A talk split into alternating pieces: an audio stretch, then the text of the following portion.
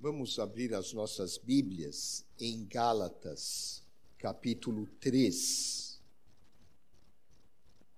versículos 1 a 14. Diz assim a palavra de Deus: Ó Gálatas insensatos, quem vos fascinou a vós outros? Ante cujos olhos foi Jesus Cristo exposto como crucificado? Quero apenas saber isto de vós. Recebestes o Espírito pelas obras da lei ou pela pregação da fé? Sois assim insensatos, que tendo começado no Espírito, estejais agora vos aperfeiçoando na carne? Terá sido em vão que tantas coisas sofrestes, se na verdade foram em vão. Aquele, pois, que vos concede o Espírito e que opera milagres entre vós, porventura o faz pelas obras da lei ou pela pregação da fé? É o caso de Abraão, que creu em Deus, e isso lhe foi imputado para a justiça. Sabei, pois, que os da fé é que são filhos de Abraão. Ora, tendo a Escritura previsto que Deus justificaria pela fé os gentios, preanunciou o Evangelho a Abraão: Em ti serão abençoados todos os povos. De modo que os da fé são abençoados com o crente Abraão. Todos quantos, pois, são das obras da lei, estão debaixo de maldição, porque está escrito: Maldito todo aquele que não permanece em todas as coisas escritas no livro da lei, para praticá-las. E é evidente que pela lei ninguém é justificado diante de Deus, porque o justo viverá pela fé. Ora, a lei não procede de fé, mas Aquele que observar os seus preceitos, por eles viverá. Cristo nos resgatou da maldição da lei, fazendo-se ele próprio maldição em nosso lugar, porque está escrito: Maldito todo aquele que for pendurado em madeiro, para que a bênção de Abraão chegasse aos gentios em Jesus Cristo, a fim de que recebêssemos pela fé o Espírito prometido. Oremos. Santo Deus, nosso Pai, pedimos humildemente que o Teu Espírito Santo esteja iluminando os nossos corações e capacitando-nos a compreender aquilo que a Tua palavra nos ensina. Nós te pedimos agradecidos em nome de Jesus. Amém. Albert Einstein afirmou: a ciência sem a religião é manca. E a religião sem a ciência é cega. O maior cientista, ou pelo menos, um dos maiores cientistas da história da humanidade, reconheceu a importância da religião nas nossas vidas. Napoleão Bonaparte, o grande líder francês, líder militar, afirmou que uma sociedade sem religião é como um navio sem uma bússola.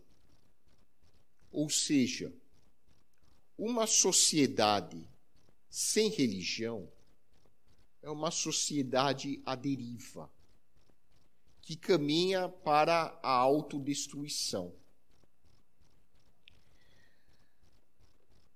Sem religião, uma sociedade se destrói. A religião faz parte da vida do ser humano. nós já nascemos, muito provavelmente, com este impulso de cultivar a religião como um aspecto importante das nossas vidas espirituais. A questão é a seguinte: apesar da religião, parece que o mundo ainda não foi transformado. Nós continuamos tendo guerras ou ameaças de guerra. Há muito pouco nós praticamente tivemos aí uma nova guerra que poderia ser o estupim para uma terceira guerra mundial, começando entre Estados Unidos e Irã. Por pouco nós escapamos, por muito pouco. Isso teria consequências devastadoras internacionais, incluindo o Brasil. Nós continuamos tendo crises econômicas, desigualdade social, continuamos tendo a maioria da população mundial vivendo em situação de pobreza ou extrema pobreza. Em outras palavras, apesar da religião, o mundo ainda carece de transformação. A religiosidade ainda não foi suficiente para transformar o ser humano e para tornar a humanidade mais acolhedora, mais civilizada. O poeta irlandês William Butler Yeats afirmou algo interessante.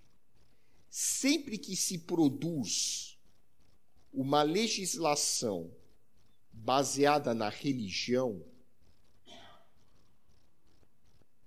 abre-se caminho a todo tipo de intolerância e perseguições. E, lamentavelmente, esse é um paradoxo.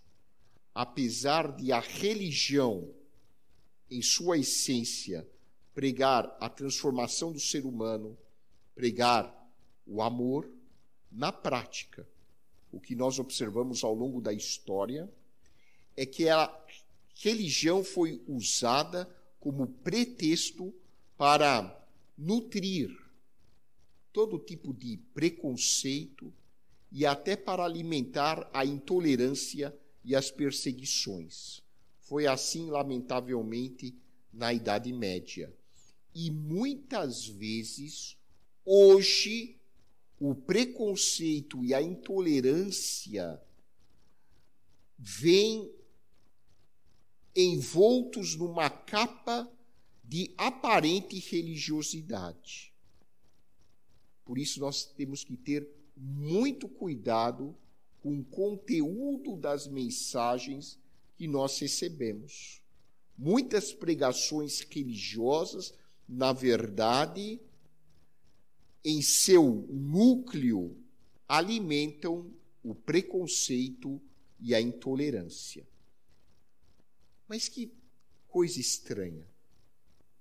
A religião existe para melhorar a vida da sociedade, mas na prática parece que ela produz o resultado oposto.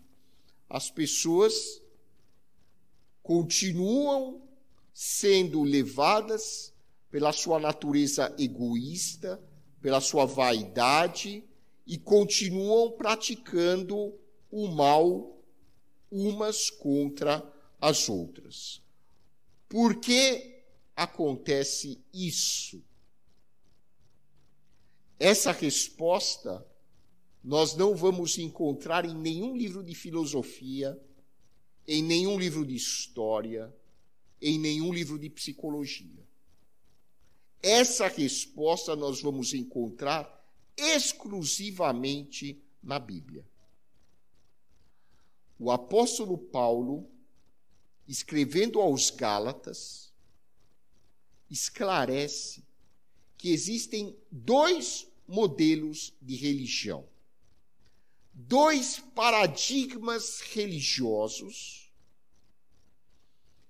cujas ideias se opõem entre si. São dois paradigmas que muitas vezes coexistem na mesma pessoa, na mesma igreja. E nós não percebemos. Mas são dois modelos de religião completamente opostos entre si. Um modelo produz vida, produz transformação. E o outro modelo leva à destruição, leva à condenação. Um é o modelo construtivo, o outro é um modelo destrutivo. Um é o modelo da religião baseada na graça de Deus.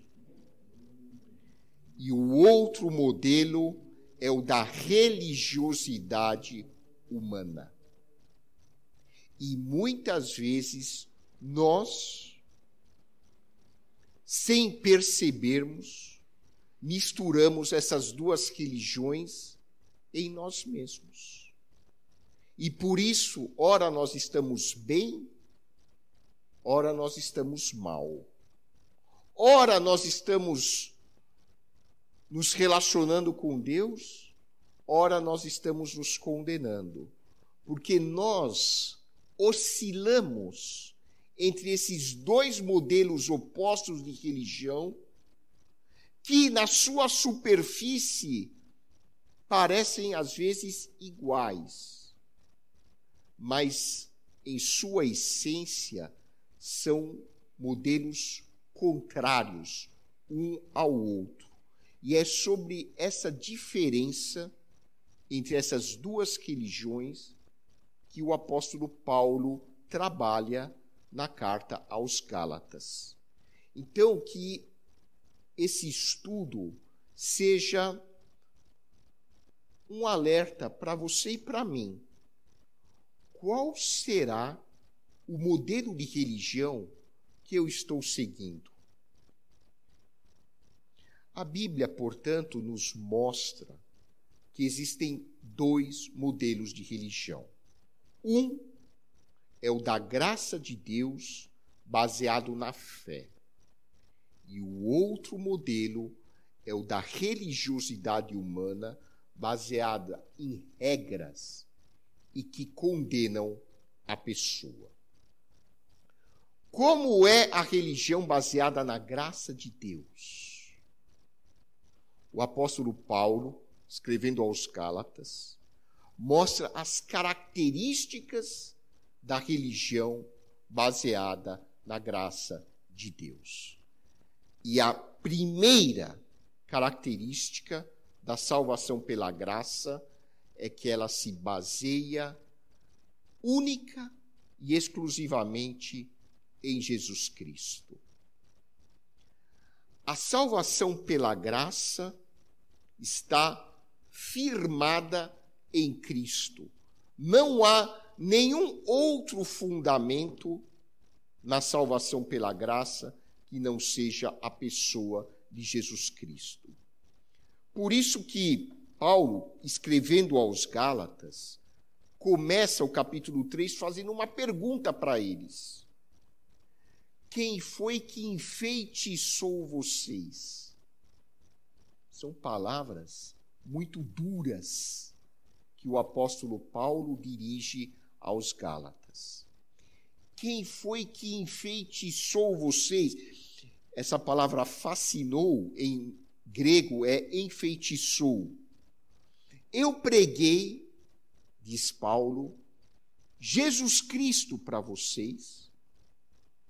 E agora, ao invés de vocês desenvolverem a salvação que vocês receberam em Cristo, vocês estão voltando para um outro modelo de religião que não funciona,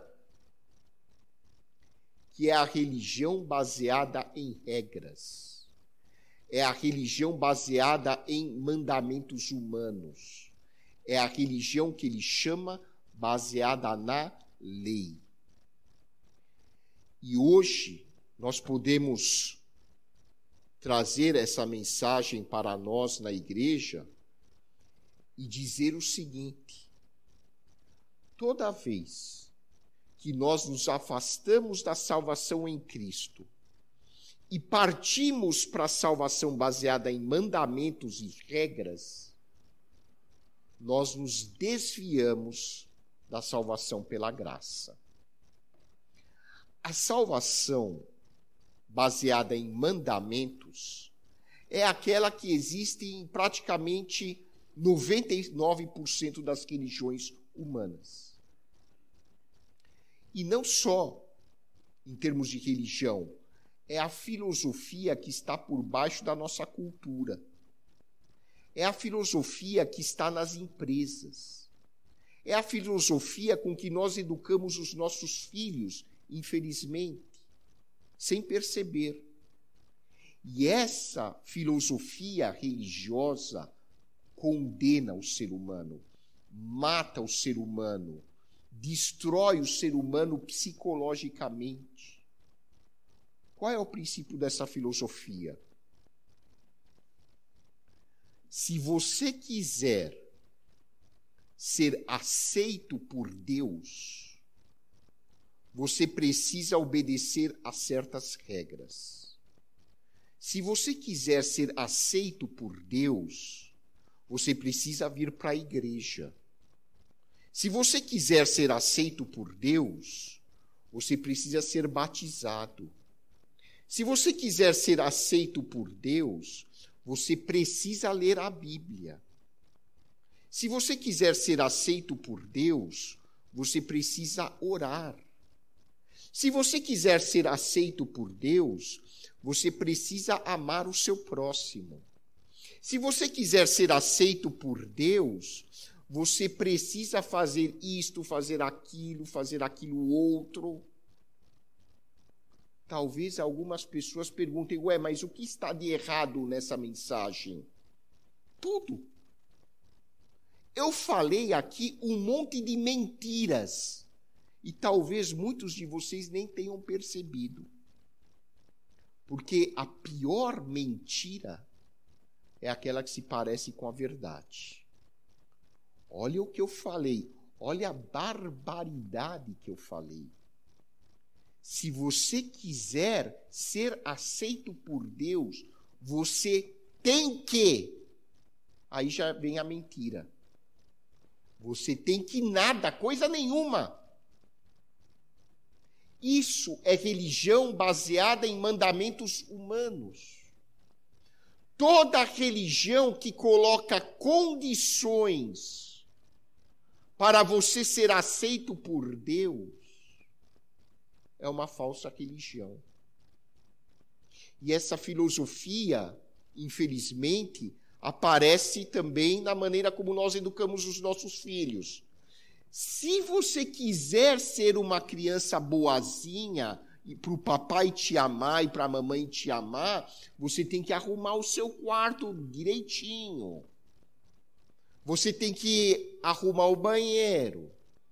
Você tem que se vestir assim, assim e assim.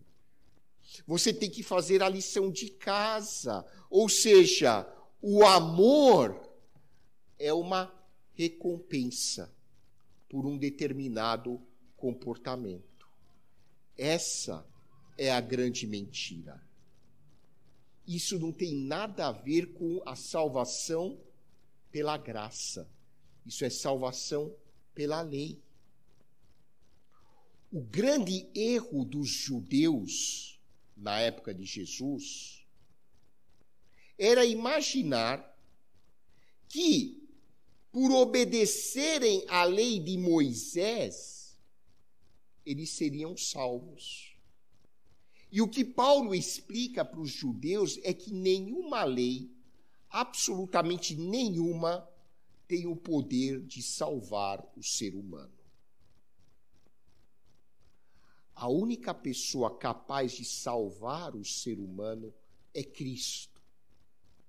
E por isso não pode haver religião baseada na graça se ela não for baseada na obra de Cristo. Cristo fez absolutamente tudo aquilo que era necessário para nos resgatar do poder do pecado. Quando Cristo morreu na cruz e ressuscitou, ele fez tudo o que era necessário para você e eu sermos aceitos por Deus. Você não pode fazer absolutamente nada, por mais que você queira. Você não pode fazer absolutamente nada para ser aceito por Deus. A única pessoa que pode fazer algo para você ser aceito por Deus é Jesus Cristo. E ele já fez. Quando dois mil anos atrás, ele se ofereceu na cruz, como diz o texto, como maldição em nosso lugar ele cumpriu todas as exigências para que você e eu pudéssemos ser, então, aceitos por Deus. Isso é religião baseada na graça. Você não precisa fazer nada para ser aceito por Deus. Você já é aceito por Deus, porque Deus é amor. Você não precisa vir à igreja para ser aceito por Deus. Você deve vir à igreja porque isso vai ajudar você na sua vida espiritual, mas não para ser aceito por Deus, porque você já foi aceito por Deus. Ele já te aceitou. Você não precisa ler a Bíblia, você não precisa dar o dízimo, você não precisa ser batizado, você não precisa se ajoelhar, você não precisa fazer jejum para ser aceito por Deus. Ele já te aceitou. Esse modelo nas empresas é assim. Você só será um bom funcionário se você cumprir todas essas exigências. Se você não conseguir cumpri-las, você está fora, você não vale nada.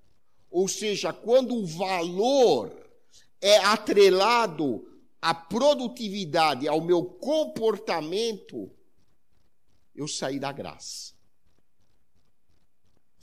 E vejam, na minha mente, se Deus não me aceita, como eu vou me aceitar? E quando eu não me aceito, eu me condeno. E aí começa o diálogo interno negativo. Eu sou uma péssima pessoa, eu não tenho valor, eu nunca vou dar certo na vida. Deus não me ama, Deus não ouve minhas orações. Não adianta, eu posso eu posso orar, eu posso ler a Bíblia, mas eu vou continuar sendo uma péssima pessoa. De onde vêm esses pensamentos? da autocondenação que ocorre quando eu saio do modelo da religião baseada na graça e parto para o modelo baseado na obediência humana, na religiosidade. Algumas pessoas podem dizer assim, mas não é bom obedecer a Deus? É bom obedecer a Deus, mas é a obediência que me leva a ter uma vida melhor, mas isso não me salva. O que me salva é a graça de Deus. Por mais que eu obedeça, não é essa obediência que me salva. Que me salva é o amor de Deus que me aceita como eu sou. E se eu não me aceitar como eu sou, eu não posso ser transformado. O psiquiatra Carl Jung já dizia que só pode ser transformado uma pessoa que consegue se aceitar. Se uma pessoa não consegue se aceitar, ela não pode ser curada. E o grande problema dos Gálatas é que eles estavam misturando a salvação pela graça com a pseudo-salvação pela lei. E isso acontece em muitas comunidades hoje. Isso acontece em muitas igrejas. Isso acontece com muitas pessoas que misturam essas duas religiões na sua vida. É mais ou menos, fazendo um paralelo, é importante obedecer às regras de trânsito? Claro que sim. Você obedecendo às regras de trânsito, você vai evitar acidentes. Você obedecendo às regras de trânsito vai ser transformado num piloto de Fórmula 1? Não. Porque a finalidade das regras de trânsito é te dar segurança, melhorar o teu convívio com outras pessoas para você não sair matando as pessoas enquanto você está dirigindo. Mas as regras de trânsito não têm o poder de transformar você num piloto de Fórmula 1. A mesma coisa acontece com a religião, com os mandamentos religiosos. É bom seguir os mandamentos religiosos? É bom. É bom vir à igreja? É bom. É bom orar? É bom. É bom ser batizado? É bom. É bom participar da Santa Ceia? É ótimo. É bom ler a Bíblia? É maravilhoso. Mas nada disso salva o ser humano. Essa é a questão. Nada disso pode transformar você em um pecador, de um pecador em uma pessoa liberta. Só Cristo pode. Ou seja, salvação não é questão de obediência a mandamentos. Salvação na Bíblia é uma questão de relacionamento. Relacionamento entre você e Deus por meio de Cristo. E esse relacionamento só pode existir quando houver o quê? Fé. Fé na Bíblia é sinônimo de confiança. Gente, pensa numa amizade. Você tem amigos. Qual é a base de um relacionamento? Pensa nos seus amigos. É a confiança. Sem confiança, não existe amizade. Às vezes, numa, numa amizade, as pessoas discutem e até brigam. Mas se continuar havendo confiança, essa amizade continua. Agora, se você perde a confiança na pessoa, acabou a amizade. Acabou. A salvação pela graça é uma questão de relacionamento baseado na confiança. Diferente do modelo da religião baseada na obediência a mandamentos, que não tem nada a ver com relacionamento. No modelo da religião baseada na obediência a leis religiosas, as pessoas se aproximam de Deus por medo da punição, por medo do diabo, por medo do inferno, por medo de perderem as bênçãos de Deus. E agora aqui vem um desabafo mais de 90% das pregações que eu e você, com certeza, temos escutado no meio cristão, não tem nada a ver com o um modelo baseado na graça. O que nós escutamos é o que Paulo condenou. É o modelo da religião baseada no medo da punição Quem quer aceitar Jesus vir aqui à frente, olha, quem não aceitar Jesus vai para o inferno. Isso é salvação pela graça? Isso é religiosidade baseada no medo da punição. Olha, se você não aceitar Jesus, sua vida vai ser um inferno. As bênçãos não vão chegar até você. Se você não aceitar Jesus, você pode morrer de maneira trágica. A sua vida profissional será um fracasso. A sua vida familiar vai ser destruída. Quem não aceitar Jesus, quando morrer, vai para o inferno para ser torturado por toda a eternidade. Isso é salvação pela graça? Nunca. Isso é a tentativa de manipular o ser humano psicologicamente pelo medo, pela punição. Só que, como diz o apóstolo João na sua primeira epístola, o medo não produz amor. O medo não transforma a pessoa. O medo só torna a pessoa medrosa. Só isso. O medo nunca transformou o ser humano. E as igrejas estão lotadas e lotadas e lotadas de pessoas medrosas. Pessoas que nunca foram transformadas pela graça de Deus, continuam sendo mesquinhas, continuam sendo orgulhosas, continuam sendo egoístas, continuam sendo trapaceiras, mas medrosas. E vão para a igreja porque têm medo de Deus. E a sua religião é uma troca comercial com Deus.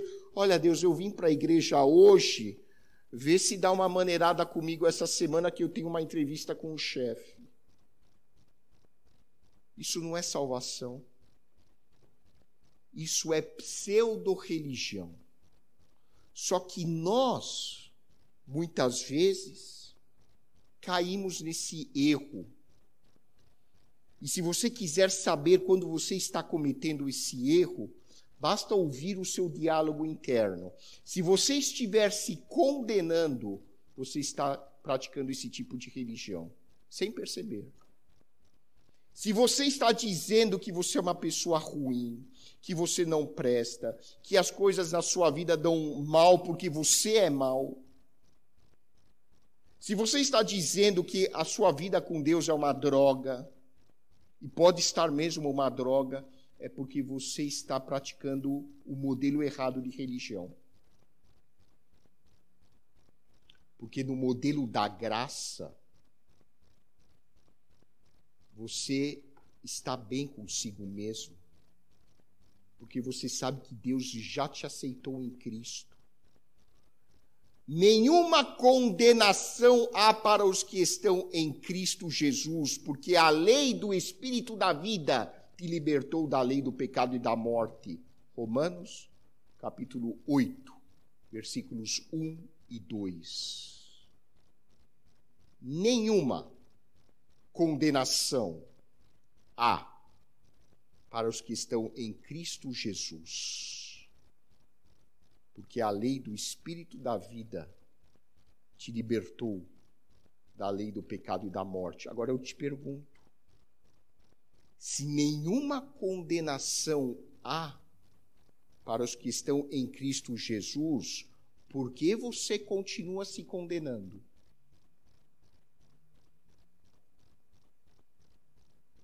É porque, sem perceber, você oscilou da religião da graça para a religião da lei.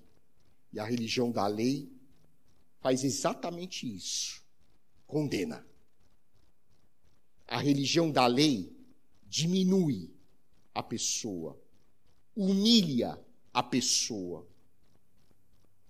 A lei é ruim? Não. Ela só é ruim quando a pessoa, ao invés de usar a lei para um convívio melhor com as outras, ela usa a lei como um meio de salvação. É isso que Paulo diz. A lei é boa, a lei é justa, a lei é santa, a lei foi dada por Deus. O problema é que a lei nunca teve a intenção de salvar o ser humano. Não é esse o objetivo da lei. Quando eu uso a lei com um propósito errado, aí é que eu me condeno.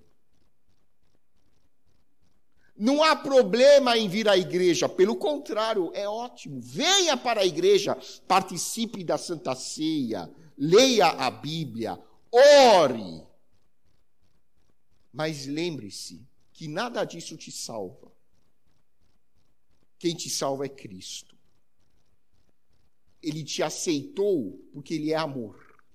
Ele fez tudo aquilo que era necessário para te salvar. Você não pode fazer nada para se salvar. Ele já fez o que era necessário e ele já te salvou. Siga a lei não para ser salvo, mas para poder viver de uma maneira mais civilizada. Então não vai jogar papel do seu andar, porque esse papel pode machucar quem está andando lá embaixo. Mas não pensa que Deus vai te salvar porque você não joga papel do seu andar. Não tem nada a ver uma coisa com a outra. Quando você for dirigir, ponha o cinto de segurança. Para que você não se machuque. Mas não é que Deus vai te salvar porque você pôs o cinto de segurança, não tem nada a ver uma coisa com a outra. É isso que Paulo está explicando para os Gálatas. A função da lei não é salvar. Só quem salva é Cristo. E aí a gente vê aquele monte de gente andando em cima do milho, achando que fazendo isso vai conseguir o favor de Deus. Eu imagino Deus olhando lá de cima e dizendo: não é possível.